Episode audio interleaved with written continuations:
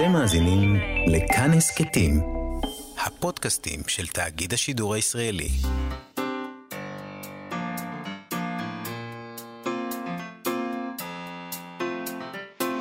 מה שכרוך עם יובל אביבי ומה יעשה לה.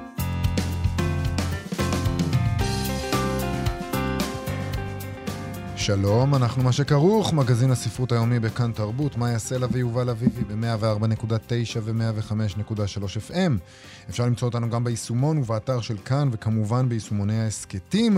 איתנו באולפן מפיקת התוכנית תמר בנימין, על הביצוע הטכני שלומי יצחק. שלום לכם, שלום מאיה. שלום לך יובל, אנחנו מציינים היום 40 שנים למותו של יעקב שבתאי, אחד הסופרים הגדולים של הספרות העברית. הוא מת בגיל מאוד צעיר, 47. כתב uh, מעט פרוזה, את קובץ הסיפורים הדוד פרץ ממריא, את הרומן זיכרון דברים, את הרומן סוף דבר שלא השלים בחייו ופורסם לאחר מותו ב-84. הוא, כת... הוא היה גם מחזאי, mm-hmm. תמיד שוכחים מזה. הוא כתב לא מעט מחזות, נומר חברבורות, חיי קליגולה, כתר בראש, אוכלים, מעשה ירושלמי. לא מעט מהם היו מבוססים על סיפורי התנ"ך ומקורות יהודיים אחרים, והוא גם תרגם. אנחנו נדבר היום על שני יעקב שבתאי בעצם, האחד מחזאי, אחד המצליחים שהיו. נשאל את דוקטור עידו בסוק על המחזות שלו וטיבם, וגם נתהה מדוע הסופרים הגדולים שלנו הפסיקו לרצות לכתוב לבמה, כי למה בעצם? אבל האמת ששבתאי קודם כל היה... קודם, קודם כל היה מחזאי. היה מחזאי. קודם כל היה מחזאי. זה, זה, זה אחד הדברים שמעניין לדבר עליהם, זה העובדה שזה היה השער שלו. הוא ראה, הוא ראה דרך המחזה מה הוא יכול לעשות גם בפרוזה. השני, יעקב שבתאי השני הוא הסופר הישראלי הגדול, שכתב את הרומן הישראלי הגדול של תקופתו. ביחד עם הסופר, פרופסור דרור בורשטיין, נתהה האם זיכרון דברים הוא הרומן הישראלי הגדול האחרון. האם היה עוד רומן ישראלי גדול אחר כך? Uh, אנחנו נשמע עכשיו, uh, נשמע לאורך כל התוכנית, ריצפנו אותה בריאיון שנתן יעקב שבתאי לאילנה צוקרמן בשנת 1981, הוא שודר ב-25 ביולי 81. כלומר, כמה ימים אחרי שהרעיון הזה שודר, הוא מת. הנה נשמע סינק ראשון. יש הרחוב שהוריי גרו בו, אני לא עובר בו. אני פשוט לא עובר ברחוב הזה. ואילו יכולתי שכל הבית שלהם יתאדה ויהפוך לעין, הייתי, אני לא יודע, כל הון שבעולם בשביל שהדבר הזה ייעלם מנגד עיניי. הזיכרון שלי הוא מספיק אה, חי בשביל לראות גם את הדבר האחר, את הדבר שהיה קודם.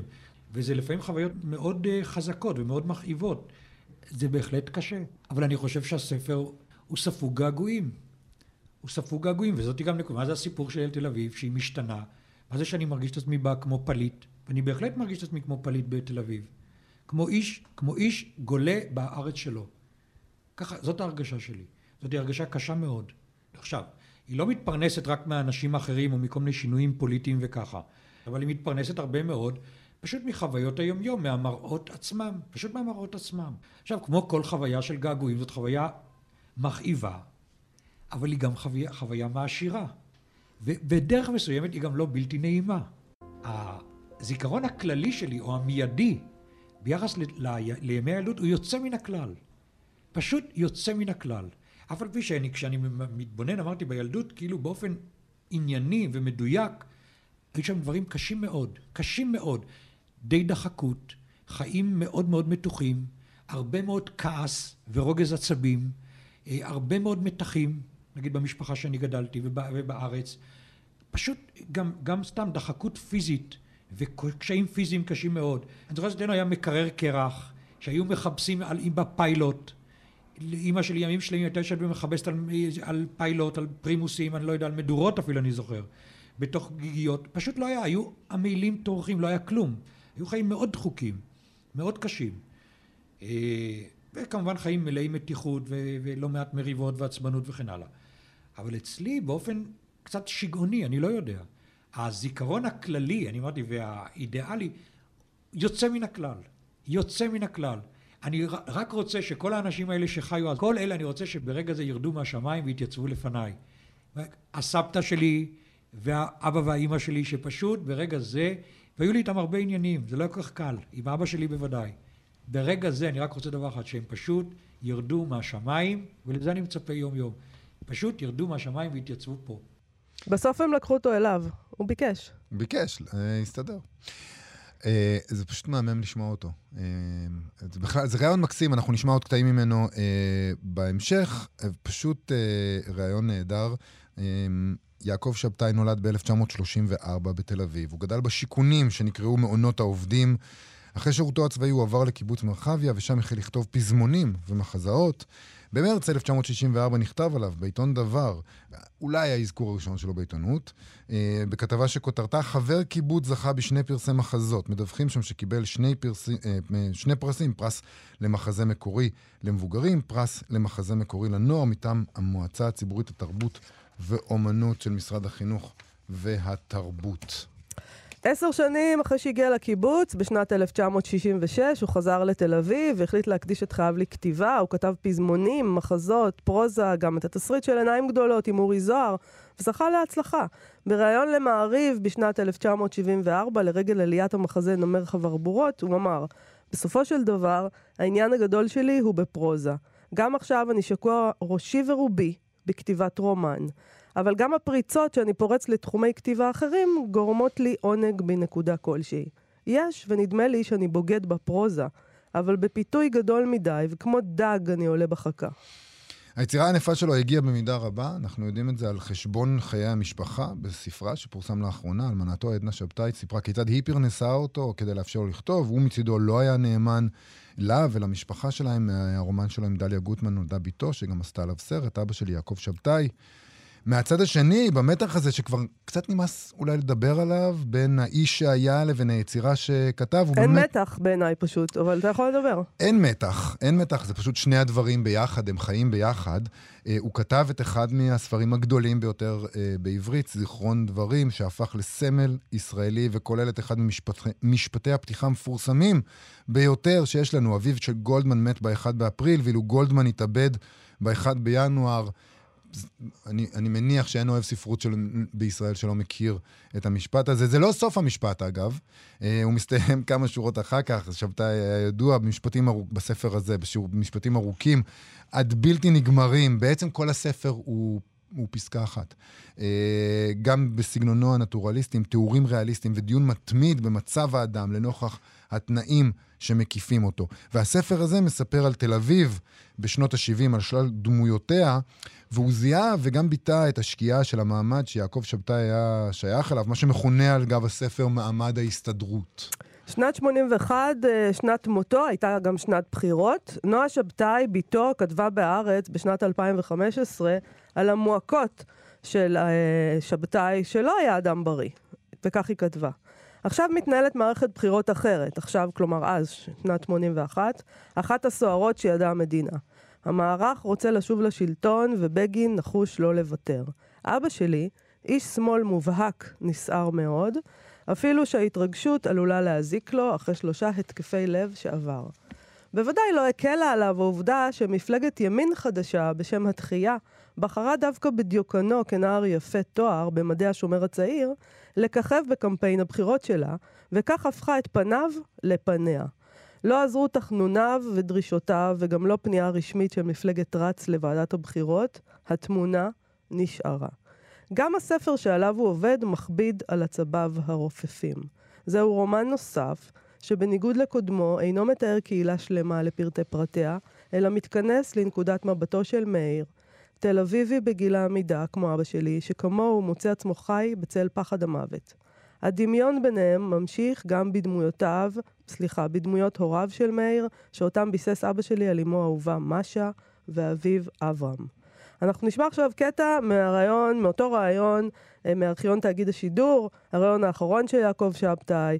המראיינת, לא אמרנו, אילנה צוקרמן. הרעיון הזה כמובן שודר ב-25 ביולי 1981, ימים ספורים לפני שהוא נפטר. רציתי שיהיה בספר הזה, שהוא יהיה בו, הוא יספר את הכל. אבל כשאני מתכוון לכל, אני מתכוון, אני לא מתכוון לאיזה סיפורים גדולים מאוד, זאת אומרת גם לסיפורים גדולים, אבל באמת לדברים הקטנים ביותר שבשבילי הם מוגדרים כסיפור. זה איזה פיהוק שמישהו פיהק, משפט מסוים שנתקע לי בראש מלפני שנים, פרצוף של בן אדם, קרוב משפחה או רחוק, מישהו מבני עיירה, בגד, צורה, אה, תנועת יד, מאורע שקרה, לפעמים מאורע מאוד מאוד אה, חולף, מאוד מאוד אה, זהיר. רציתי את כל הדברים האלה אה, איכשהו אה, ללכוד בתוך, בתוך הספר. ואני ערכתי לי גם רשימות, אין, ממש רשימות עצומות. ורק לאט לאט בתוקף העבודה פתאום אה, מסתבר שקודם כל אין, אין כל אפשרות בעולם להקיף את כל הדברים האלה ו, וללכוד אותם ואיכשהו לערור. אין אפשרות כזאת. וגם נוכחתי לראות שבעצם זה מיותר. ואפשר למסור תבנית עולם ו, וחוויית עולם וסיפור עולם. זאת אומרת, גם אפשר וגם בלתי, מין, אין, אין דרך אחרת אלא לעשות איזושהי סלקציה. זאת אומרת, להשאיר רק חלק מן הדברים. באמת, אני חושב שזיכרון דברים, מי שמתבונן בו, בשבילי על כל פנים, הוא כתוב כמו מערכת, כמו איזה פסיפס עצום של סיפורים קטנים. וכשאני אומר סיפור, אני מתכוון לדברים, לחלקיקים קטנטנים, תנועה מסוימת, משפט, כל דבר כזה הוא בשבילי בגדר סיפור. יש לי עוד רצונות, אבל הרצונות ההם, אני מעדיף להסתיר אותם מתחת לשטיח. אני לא רואה את עצמי אה, כמו מספר תמים. אני חושב ש... כל יצירה היא בסופו איזה ערימה של חומר שהוא מוכרח להיות מאורגן באיזשהו מובן. יש איזשהו, איזושהי אמת מידה שמארגנת את החומר, אחרת זה סתם ערימה חסרת פשר, זה סתם ערימה, זה מין גל של כל מיני קשקושים.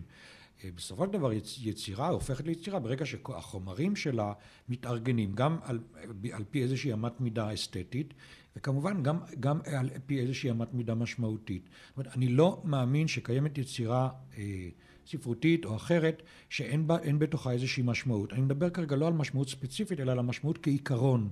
עכשיו, יש כאן צד שלם של, של הטיפול בצדים האסתטיים. בכל זאת, איך לעשות את הסלקציה של המילים?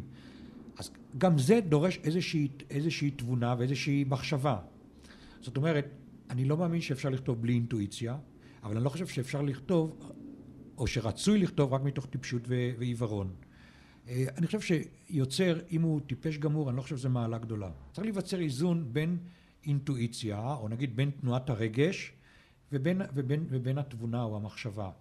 אני אגיד את זה אחרת, אתה קורא לפעמים ספרים שאתה רואה שה... שהחומר החומר הממשי של הספר הוא מומת או נרצח על ידי זה, הוא נעשה משועבד, נעשה מין עבד של, של, המח, של המחשבה. זאת אומרת, הוא מאבד איזושהי חיות חיונית ליצירה, והוא כולו הופך להיות מין הדגמה, מין אילוסטרציה של, המח, של מחשבות אה, פילוסופיות או פסיכולוגיות או פוליטיות או איזה שלא תהיינה. זה יצירות שמאבדות את, ה, את הפלקסיביליות שלהם, את, ה, את הנשימה, אין להם נשימה. אה, עכשיו, אני לא אומר, יכולה להיות יצירה שהושקעה בה כמות אדירה של מחשבה, ואולי אפילו לא כמות גדולה של אינטואיציה, אבל התוצאה היא של, איזה, של חיות. זאת אומרת שה, שיש כן איזון, שקיים איזון אה, נכון בין, נגיד, בין הרגש, בין תנועת הרגש, או בין החומר החי והחם, לבין המחשבה שנגיד עזרה או ניווטה את את כל הפעולה הזאת. יש עוד דבר אחד, בסופו של דבר, בתוך העבודה מגיעים, מגיעים, ישנן נקודות ורבות מאוד, שפשוט המחשבה לא יכולה לעזור בהן. היא עומדת ביחס אליהם בחוסר אונים גמור. היא לא מסוגלת להבדיל, לפעמים להבחין, באמת להגיע להכרעה. זאת אומרת, לפעמים זה כמו לבקע, באמת כמו לבקע שערה לשניים, אבל אתה יודע, לפעמים כמו זה לבקע שערה שלא קיימת לשניים.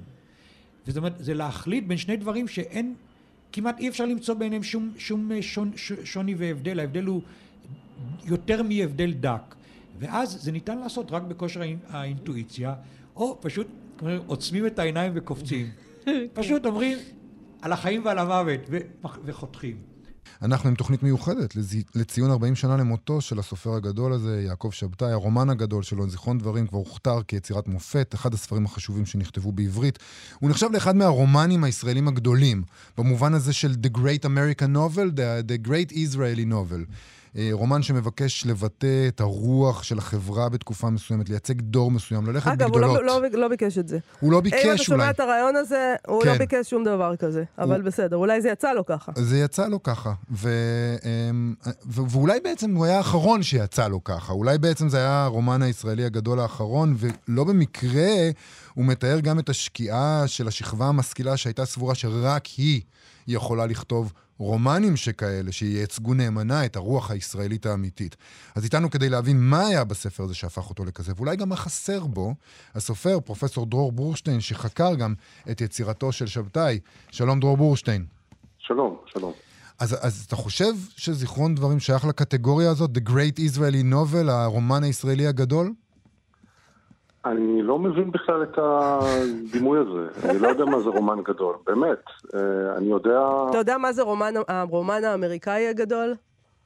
אה, אני חושב שכשאומרים רומן אמריקאי הגדול, אה, או רומן ישראלי גדול, קודם כל בדרך כלל הוא צריך להיות מאוד עבה. Mm. כלומר, צריך להיות הרבה נייר שם. וזה מתוך איזו הנחה שאם ספר של 100 עמודים הוא לא יכול להיות גדול. עכשיו, זו שטות מוחלטת.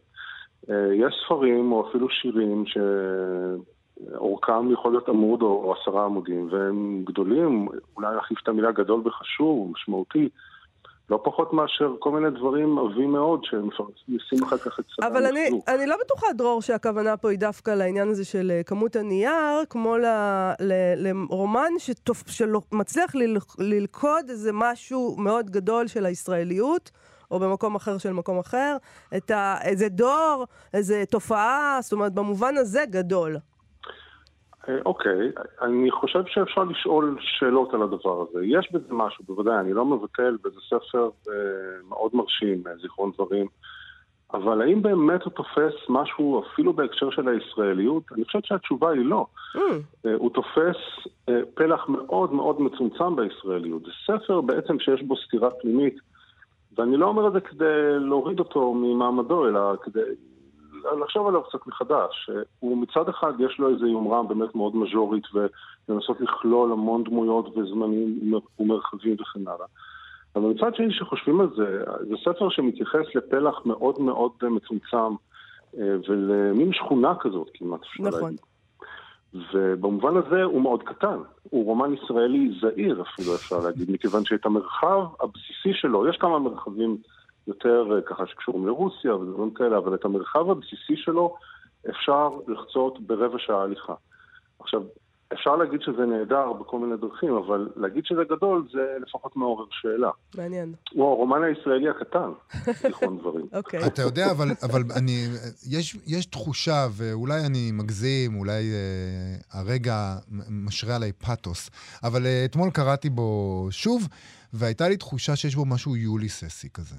שיש מישהו שמתהלך ברחוב, והמשפטים האלה של התודעה הבלתי נגמרת, והתחושה הזאת שיש חקירה אינסופית, מאוד אניגמטית, עמוסה ברמזים ובאזכורים ובציטוטים, שהחקירה של נפש האדם ושל ההיסטוריה של נפש האדם. אולי במובן הזה?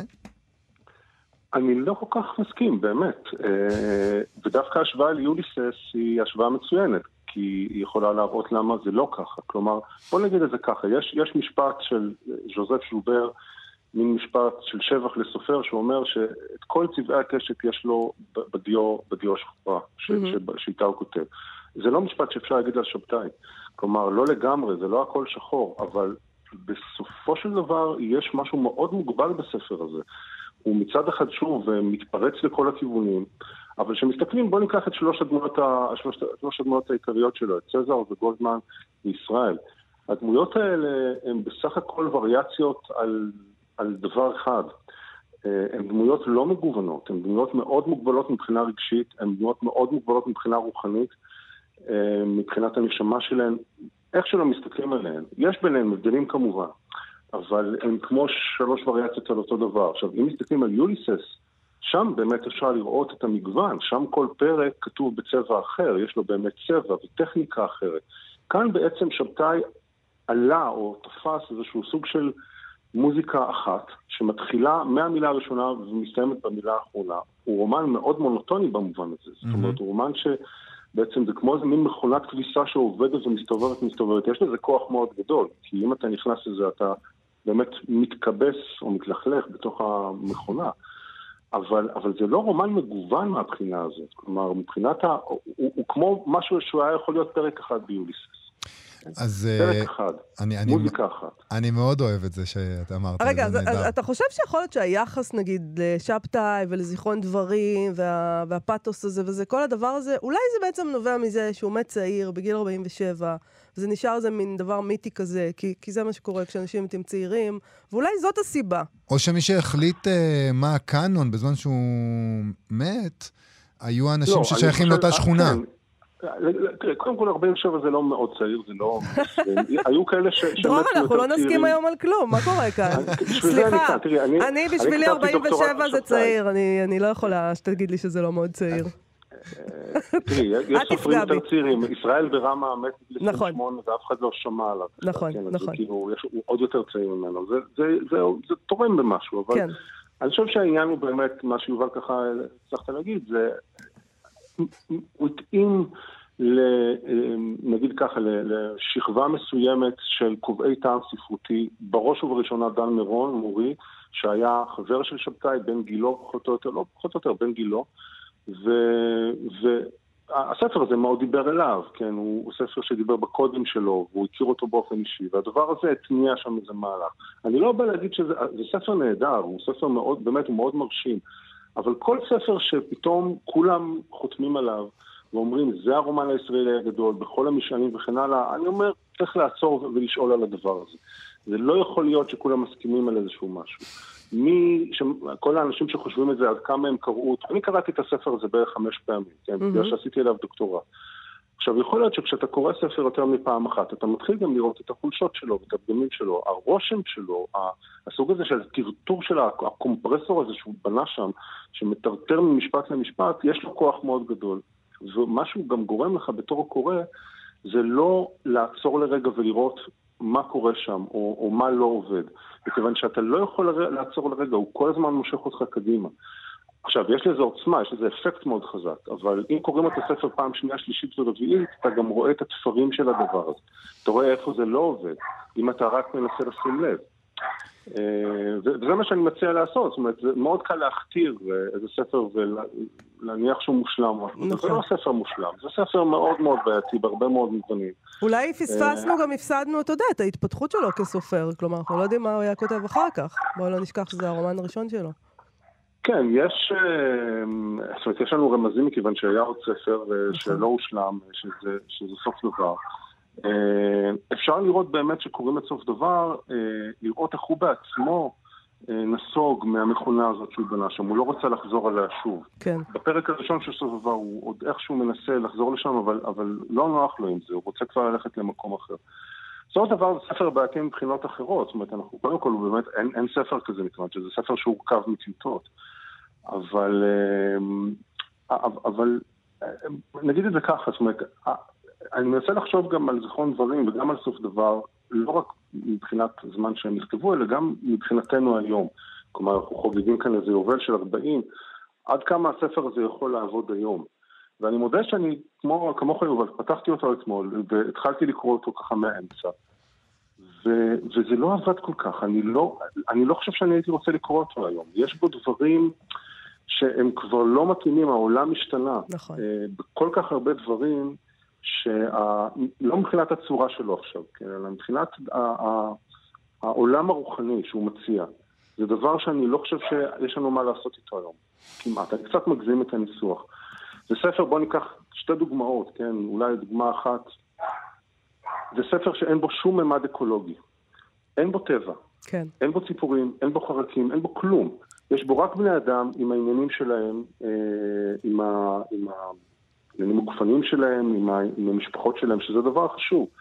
אבל זה ספר, שוב אני חוזר על העניין הזה של הספירה שדיברתי עליו, שמצד אחד המבנה שלו הוא מבנה קוסמי. הוא מתפשט לכל הכיוונים, הוא שולה, הוא מחבר המון דברים, אבל כשמסתכלים על מה הוא מחבר, רואים שהוא מאוד מוגבל. הוא רואה שכבה מסוימת בישראליות, אין שם מזרחים, דמויות של האנשים שם הן מאוד מאוד בעייתיות, הן מאוד רדודות, עוד יותר מהגברים אפילו, חוץ מאחת או שתיים, האימא ועוד ועוד איזה דמות. כלומר, שאני חושב על הספר הזה מעבר לטכניקה שלו, על מה אני יכול לקבל ממנו עכשיו, איך אני יכול, האם אני יכול לחיות איתו, אני לא בטוח. כלומר, הוא שייך לאיזו תקופה אקזיסטנציאליסטית, שאלת ההתאבדות למשל, זה לא השאלה העיקרית היום, שאלת ההתאבדות. כדור הארץ מתאבד גם ככה. אה, השאלה, יש, יש שאלות יותר בוערות. במובן הזה הוא התיישן קצת, יש בו דברים שהתיישנו, כדאי לקרוא אותו, אבל הוא לא חי כמו שהוא חי בשנות ה-70 וה-80, לדעתי. דרור בורשטיין, תודה רבה לך. כרגיל, גרמת כן, לנו לחשוב. אה, לא, זה, היה, זה מדהים לחשוב על, על הספר מחדש, זה באמת, אבל באמת, באמת, זה עושה עכשיו חשק לקרוא שוב את הספר דרך העיניים האלה ודרך הרעיונות האלה שאתה מדבר עליהם. תודה רבה לך על השיחה הזאת. תודה להתראות. בשורש הדבר, זה איזו תחושה של התפרדות. לא של, לא של uh, התפוררות, אלא של התפרדות. וזה אומר מה? וזה, וזה מתבטא גם בתל זאת אומרת שכאילו יש איזו התחלה שבה יש איזה מצב עוברי, ראשון והכל יחד, כמו משפחה, כולם יחד. אחר כך זה הולך ומתפרד. מתפורר מתפרד. אולי, לא, נכון? מתפרד. מתפרד? לא מתפורר. זאת אומרת, גם מתפורר, אבל מתפורר זה צורה מסוימת של התפרדות. אני מתכוון להתפרדות אה, לא רק של התרחקות של אנשים, שאנשים שהיו יחד, נגיד כמו אה, ילדים, אנשים בתוך המשפחה שהולכים ומתרחקים, אני מתכוון להתפרדות, זה הרס הגוף, הרס הבריאות, וכמובן הדבר ההתפרדותי הקיצוני ביותר זה, זה מוות, שהוא ה, נגיד ההתפרדות ב, ב, במלוא, ב, ב, בסוף במלוא התגשמותה. מה שגורם לו זה החיים עצמם. זאת אומרת, החיים עצמם הם אה, הם כל כולם תהליך של התפרדות. זאת הרגשה דומיננטית אצלי.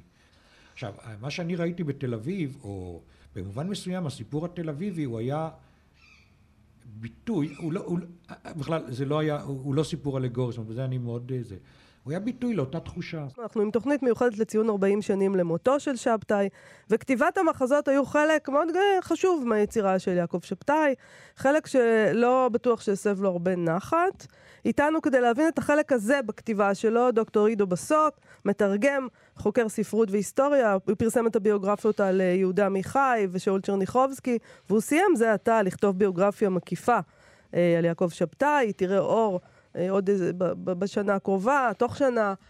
אז אני מניחה שאנחנו נדבר איתו על זה עוד פעם, אחרי שנקרא, אבל עכשיו ככה, אנחנו רוצים לטעום. שלום, דוקטור עידו בסוק. שלום, שלום, מאיה ויובל.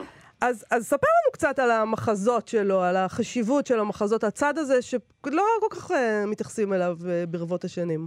כן, אם כי הם היו, חלקם היו מאוד פופולריים בשעתם. נכון. Uh, היו כמה שבהחלט הוצגו, גם הוצגו פעמים חוזרות, כמו... Uh, נמר חבר בורות, שהוצג שלוש פעמים, וכתר בראש, שהוצג פעמיים. הפכו אפילו לתוכניות טלוויזיה. מה? נכון, וגם, תוכנית... וגם הוסרט, נכון, בטלוויזיה, כן, על ידי רם לוי. אה, כן, אז אה, מה שהייתי חושב, הייתי אומר ככה, קודם כל, המשמעות של המחזות ליעקב שבתאי עצמו.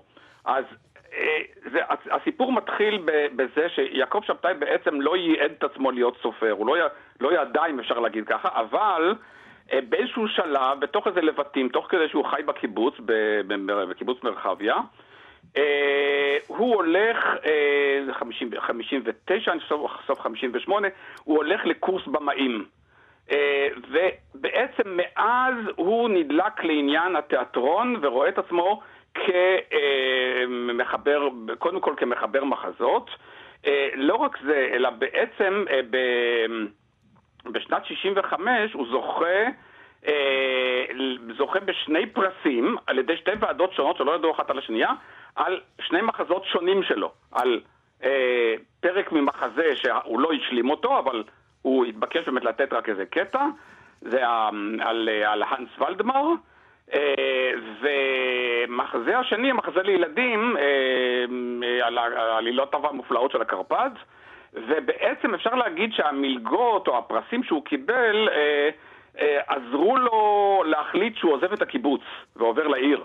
מה שבאמת היה גורלי לגבי הכתיבה שלו בכלל. ואולי זה גם מה שכיוון סליחה? אותו, אולי זה גם מה שכיוון אותו למחזות. רגע, מאוד, שומעים אותך מאוד קשה. אולי לא? זה גם מה שכיוון אותו לכתוב מחזות. כלומר, כי אמרו לו, הנה, אתה טוב בזה, אתה כוכב בזה, בוא תעשה את זה. כן, לא, הוא קודם כל הוא האמין בעצמו שזה, אם כי צריך להגיד שלדעתי כבר במרחביה הוא התחיל לכתוב, אה, לפי, ש... לפי החומר שאפשר לראות, אה, הוא, התחיל, הוא התחיל לכתוב כבר את הסיפורים, את סיפורי המשפחה שלו, אה, כמו הדוד שמואל, כל הסיפורים שנכנס, זאת אומרת, התחיל את הסיפורים ש... נכנסו אחר כך ל... ל... לעדות פרץ ממריא. אה, ועכשיו, הגורל של המחזות, תראו, אני הייתי אומר דבר כזה, היה פעם מבקר שהגדיר אותו, נדמה לי אולי אחרי מותו, הגדיר את יעקב שבתאי כמחזאי אה, בינוני שהתפרנס ממחזות כדי לכתוב רומנים גדולים. וזה נכון באופן חלקי. עכשיו, למה אני אומר שזה נכון באופן חלקי? כי אין ספק שאם יעקב שבתאי היום נמצא, או נחשב, בכותל המזרח של הספרות העברית, זה בגלל הרומנים שלו ולא בגלל המחזות, כן? נכון. אבל אני הייתי אומר שהמחזות שלו, לא רק שהם אה, דחפו אותו, אה, הייתי אומר בכלל להתחיל ליצור ודחפו אותו גם לצאת מהקיבוץ ויותר להתמסר לקריירה של סופר, אלא הם גם היו להם חשיבות, הייתה להם חשיבות מאוד גדולה, ואני גם גיליתי משהו שלא, סליחה, לא היה ידוע עד עכשיו, שבעצם אה, זיכרון דברים שדיברתם עליו, זיכרון דברים שנחשב ליצירת המופת שלו והיצירה החשובה ביותר שלו, בעצם היה בתחילתו מחזות. וזה דבר נורא מאוד מאוד מעניין. זאת אומרת שהוא התחיל בעצם ממחזות אה, עם, עם אותם גיבורים, פחות או יותר, זאת אומרת, מתחיל לאט לאט לעצב את גולדמן ואת צזר, אפילו את ישראל במידה מסוימת, ולאט אה, לאט מהמחזות האלה, לאט לאט התגבש הרומן.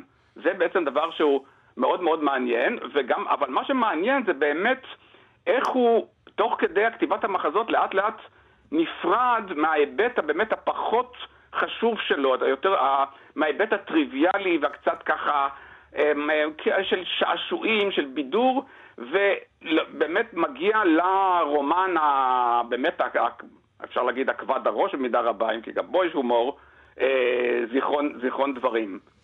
אתה טוען גם שיש לשבתאי... יובל, אולי הוא לא שומע אותי ואותך הוא ישמע? אתה, אתה אומר שיש לשבתאי תרומה לתפנית שחלה בציבור הישראלי בהתייחסות ליידיש, לעבר הגלותי, 아, כן, סיפר, לגלותיות כן, שלנו. כן. אה, ליידיש ובכלל לגלותיות, כן. תראו, אז זה, זה קשור קודם כל ל... ל הייתי אומר ככה, מבחינה ממש ביוגרפית, אז זה, יש לזה כמובן קשר לזה שהשבתאי אה, הייתה בביתם סבתא, אימא של אמו, אה, שהוא מאוד מאוד אהב אותה, ואיתה הוא היה מדבר יידיש, ומזה ככה באה לו ככה ידיעה, ידיעה מסוימת של היידיש. אבל היה פה משהו יותר עמוק. וזה ששבתאי באמת במידה רבה, אני לא תראו, אני לא יכול להגיד שהוא היה יחידי או ראשון לגמרי, אבל ודאי מאוד ראשוני בספרות העברית, שהתחיל בכלל לתאר את טיפוסים שלא היו, אה, הייתי אומר, אהובים עד אז על הספרות העברית. זאת אומרת, אם אנחנו מדברים על משהו שהיום כבר נעשה מובן מאליו, של הפרידה מהישראלי הגיבור והישראלי ההירואי, אל, אל, אל איזה דמויות יותר ככה יומיומיות ואפורות, אז אה, שבתאי באמת, אה, הייתי אומר, נפרד מאורי של, של משה שמיר, הגיבור, של הוא הלך בשדות, של... במו ידיו, מהגיבור היזהרי או של המגדי, ובאמת הולך לכתוב על הדמויות, כבר בסיפורים שלו, זה אומנם, אומנם אנשים שהם היו חלוצים במידה מסוימת, אבל בעצם מאוד עירוניים, מין, מין בורגנות זהירה כזאת, זאת אומרת, ו, ואנשים מאוד לא, לא, לא בולטים ולא הירואיים, והעניין של תרגום יידיש ותרגום מחזות מיידיש ועיבוד של רומן של מנגר למחזה, היה באמת דבר אה, מאוד מאוד מיוחד לו, כן? ואני חושב שזה באמת חלק מה... הייתי אומר, התרומה שלו לתרבות שלנו זה השינוי היחס לגלות ולגלותיות. אז אני רוצה בהקשר הזה, אנחנו צריכים לסיים, אבל אני חייב... אני רוצה בהקשר הזה, אנחנו צריכים לסיים, כן. אבל אני כן רוצה לשאול, מדוע כן. הסופרים הגדולים שלנו הפסיקו להתייחס למחזאות כאל אפיק יצירה מקובל? הנה, יש לו גם סליחה, את... סליחה, סליחה, מה אתה אומר, יובל? מדוע הסופרים הגדולים שלנו הפסיקו לכתוב מחזות ולתרגם מחזות? הנה, יש לנו אה, דוגמה למישהו שעשה מזה משהו נהדר. מדוע הפסיקו כן, עם זה לדעתך? נכון, כן. Uh, תראה, אני הייתי אומר דבר כזה, תראה, אה, מחזה יש בו בכלל משהו מאוד פומבי, משהו שפונה לציבור גדול, ולכן באופן, לכן באופן טבעי, הוא, הוא, הוא, הייתי אומר, הוא משמש, אה, הייתי אומר, צינור למסר אה, פוליטי או אידיאולוגי מאוד ברור, ואני חושב שהייתה תקופה, באמת תקופה של סופרי תש"ח, אולי גם קצת אחרי זה, שבאמת פרוזאיקנים, כמו, כמו מגד, כמו, כמו שמיר, כמו, כמו נתן שחם, אה, התמסרו גם לכתיבת מחזות, משום שבאמת המחזות הייתה דרך ל, להעביר אה, רעיונות, אה, הייתי אומר, משמעותיים לחברה. למשל, נגיד, אה, דבר שגם יעקב בעצם השתלב בו בהתחלה, זה העניין של כתיבת מחזות על נושא השואה, מכל מיני בחינות. על mm. ישראלי שמבקר בגרמניה, על הפיצויים מגרמניה, כל מיני דברים כאלה, גם, גם שבתאי התחיל, התחיל בעניין הזה. והייתי אומר שהיום הנרקיסיזם המסוים והפנייה אל האני והעיסוק אה, פחות אולי גורמים לזה, אה, גורמים לזה שיש פחות התעניינות ב... ב, הייתי אומר, בפעולה הזאת, ה, ה, שיש בה איזה, של התיאטרון, שיש בה משהו פולחני, משהו מאוד חברתי ופומבי, והם מסתפקים באמת בשיר או ברומן ה, שמתאר את ה, איזה זוג, או אני יודע, איזה דברים יותר אינטימיים ואישיים. דוקטור עידו בסוק, תודה רבה לך על השיחה הזאת. אנחנו נחכה בקוצר רוח לביוגרפיה הזאת, ואנחנו בוודאי אה, נקרא אותה בעניין רב. תודה רבה תודה לך רבה על לכם, השיחה הזאת. מה, ש, מה שמדאיג אותי בתור אדם שחי בארץ, זה ה... איזה תהליך של הפניית עורף ל... ואני לא מתכוון כרגע להפניית עורף לסוציאליזם או לא לסוציאליזם או לזה, אבל להפניית עורף לכמה אה, הנחות או עקרונות יסוד שפרנסו את הארץ, את הארץ הזאת, ובעצם סייעו או אפשרו בכלל את ההקמה שלה ואת ההתפתחות שלה. אבל אני מדבר על דברים לגמרי, אני לא מדבר כרגע באופן מפלגתי או דברים פוליטיים, אבל נגיד החיוב של, נגיד החיוב של העבודה, החיוב של, הערכה של, של, של ערכים הומניסטיים, החיוב נגיד של, של, של אמירת האמת, של החתירה לאמת, וגם, אני חושב, וזה היה מושג, פשוט הערכה הגדולה והרצון והערכה הגדולה ליפות הנפש. ליפות הנפש. בסופו של דבר, הארץ הזאת קמה על ידי אנשים יפי נפש, ובכוח יפות הנפש, ואני הייתי אומר אפילו למען יפות הנפש. ויפות הנפש אף פעם לא הפריעה לאף אחד בארץ הזאת לבנות בתים ולעבוד קשה ולהקים צבא ולהתגונן ולתקוף ולעשות כל מעשה שבעולם. ואני מודה שהדבר הזה מעורר בי חלחלה ומדכא אותי מאוד. אה, שלא, אני חושב שהחברה, בתור אדם שחי בארץ, אני מאוד נבהל מהפרצוף של, מתהליך של ברוטליזציה, של וולגריזציה, של אי נאורות, ושל שנאת התרבות שהולכת ומתפשטת בארץ. והיא לי... הפכה להיות חלק מהבונטון של הארץ, וזה מפחיד מאוד. אני חושב שזה, שאלה הדברים הם מאיימים על, על העתיד של הארץ. זה לא שלי באופן פרטי לא נעים בזה. לא נעים לי בזה כמובן, אבל אני חושב שזה דבר שעלול להביא לחורבן של כל המדינה. תוכנית מיוחדת לציון 40 שנה למותו של יעקב שבתאי. אז דיברנו על המחזות המקראיים של שבתאי, ולאחרונה יצא ספר, עולם ללא אשמים של רועי הורוביץ, זה יצא בהוצאת כרמל, הוא פרי מחקר של הורוביץ על המחזות של שבתאי, שבמהלכו הוא גם גילה שלושה מחזות שלא התפרסמו, עסקים, אהבה ומלכות, שלושתם מבוססים על uh, סיפורים מקראיים כאמור. Uh, מקראיים, ו- כן. ואנחנו רוצים לקרוא... איזה יפים הם. הם משעשעים. מאוד מצחיקים. כן. Uh, נגיד רק שאנחנו קוראים uh, מתוך אהבה, uh, הסיפור הסיפור הוא סיפור דוד ובת שבע, ודוד אה, שכב עם בת שבע, הכניס אותה להיריון, ועכשיו הוא מנסה, אה, אוריה החיתי, בעלה, נמצא במלחמה, הוא מחזיר אותו כדי שישכב איתה, כדי שלא יתגלה שמישהו אחר הכניס אותה להיריון. וככה הוא אומר לו. אה, הוא הזמין אותו, כאמור, ודוד וצדוק מדברים עם אוריה, ואני אקרא את זה כך. יש לנו זמן דוד, עכשיו רד לביתך ותתרחץ ותאכל ותשתה ותשכב עם אשתך. לא מלכי, לא ארד לביתי, ולא אתרחץ, ולא אוכל ואשתה, ולא אשכב עם אשתי. לא? יואב והצבא חונים על פני השדה, ואני אבוא לביתי ואוכל ואשתה ואשכב עם אשתי? ואם לא תשכב עם אשתך, יואב והצבא לא יחנו על פני השדה? לא, הם יוסיפו לחנות על פני השדה. ובכן, לך ותשכב איתה, אוריה.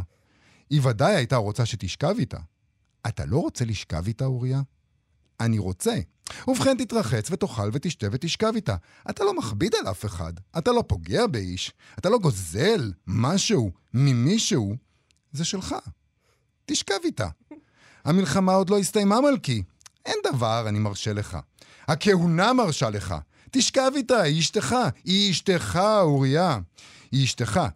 היא ודאי רוצה. אתה רוצה. תשכב איתה. תשכב איתה, המלך מבקש, זה לא נורא. תשכב איתה, אוריה. כדאי לך לשכב איתה. תשכב איתה. אמרתי, אני לא יכול. עכשיו דוד אה, עושה פה מהפך, אה, כתוב פה אה, הוראות במה, נואש ממנו. עמדת בניסיון, אוריה. אני מכבד אותך. אבל הנאמנות שלך קצת מרחיקה לכת. אדם צריך להיות אדם, ולא יותר מזה. אתה מתגרה במוסר, אתה מתגרה באלוהים. אתה יותר מדי גאה, אבל הסר כרצונך. מחר נתראה. וצדוק, אה, אל אוריה הפונה לצאת. אלוהים לא אוהב את זה! אחרי שהוא יוצא, אחיתופל נכנס לעסק. אמרתי שהוא לא ישכב איתה, צדוק. הוא טיפש, אבל הוא עוד ישכב איתה. ואז אחיתופל אומר את זה. לא, הוא לא ישכב איתה. הנאמנות שלו לא יודעת גבול, ולכן הנאמנות שלו מסוכנת לממלכה. הכל צריך להיות במידה. וכל זמן שהנאמנות שלו הייתה עניין פרטי, אפשר היה לשאת את זה. אפילו להתייחס לזה בכבוד. אבל מרגע שזה הפך לעניין של הממלכה, זה משהו אחר. מושלם, ויובל, קראת את זה, מושלם. אני חייבת לומר. מאוד נהניתי ממך. אני רוצה להגיד לך שכשגילינו שיש את הספר ואת המחזות האלה, אמרתי לעצמי, טוב, מה, מה נקרא בהם? ו, וזה פשוט כל כך מצחיק וכל כך נהדר, וגם כל כך, כמו הרעיון הזה. אתה קורא את ה... אתה שומע אותו מדבר בשנת 81, אתה קורא את המחזות האלה ואתה אומר, הכל מאוד רלוונטי. הכל מאוד מאוד רלוונטי. אז בוא נשמע לקראת סיום אה, עוד קטע קטן מהרעיון ההוא.